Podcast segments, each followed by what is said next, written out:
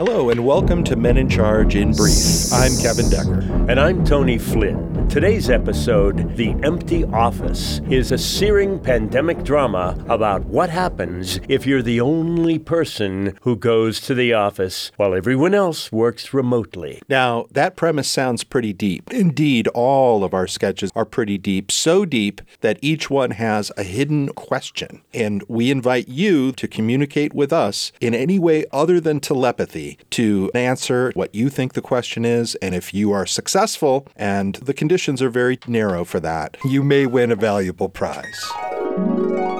Listeners, offices are dark all across America. Employees sit at home, some in their underwear, some not, working remotely in the happy clutter of their own homes. That's it! I've had it!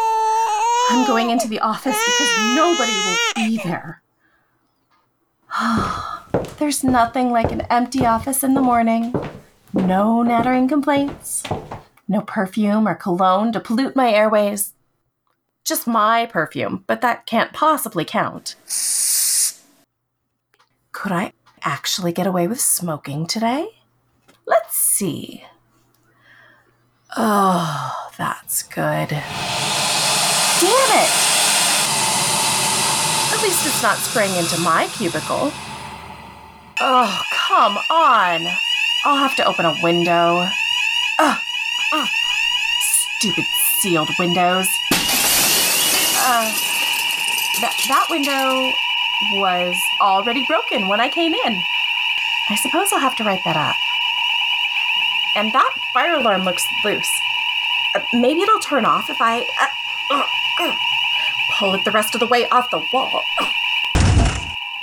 This is why employees should not work remotely. The office becomes so, so vulnerable to property damage. But I suppose I should get to work at some point. Oh, so let's see if anyone left anything edible in the refrigerator. Yogurt, yogurt, kombucha, kombucha, kombucha. Aha! Leftover lamb kebab. Ugh, three years old. I bet it's Gerald's. Disgusting. Sorry, Gerald, but I'll have to write you up for this. Just wish I'd brought something from home. Oh, but maybe I won't need to. There has to be an office birthday budget nobody's touched in over two years. And I think I remember Brad's password. Here we go. One, two, three, four, five, six, and the pound sign is the special character. Brad, you nearly had me stumped there. Budgets, budgets. Yes, birthday and client entertainment budgets. There's almost $500 left. Hmm, not bad. But with phantom new budget allotments over the past two and a half years we've been out of the office, plus, let's say, 27% inflation, that should come to more than $7,000. Excel, you are my best friend ever. Now, what party supplies does the office need first? Is breakfast champagne ever a bad idea? That's all the time we have now for The Empty Office. Tune in again next time when we'll hear Zoom calling. What is that? Damn it, it's our monthly team meeting.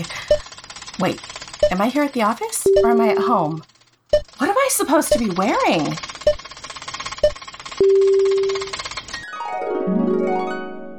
Kevin, I see you ruffling through our mail. Yes. Do we have a questioner? We do. Alexei Tolstoy of Sebastopol, I assume that's in the Crimea, asks I have a copy of the will of Mr. Shudi Tedros, a Nigerian prince with your name on it. May I wire you one million American dollars? Well, the answer is yes, but the question is wrong. Question is entirely incorrect. Those two don't cancel each other out because this seems like an easy way to get rich quickly. But there's still no valuable No, prize. no valuable prize. No. We do want to thank, however, our valuable cast Tony Flynn and Nisha Schramm. We'd also like to thank the only man who grows and markets his own corn mazes, Brian Lindsay.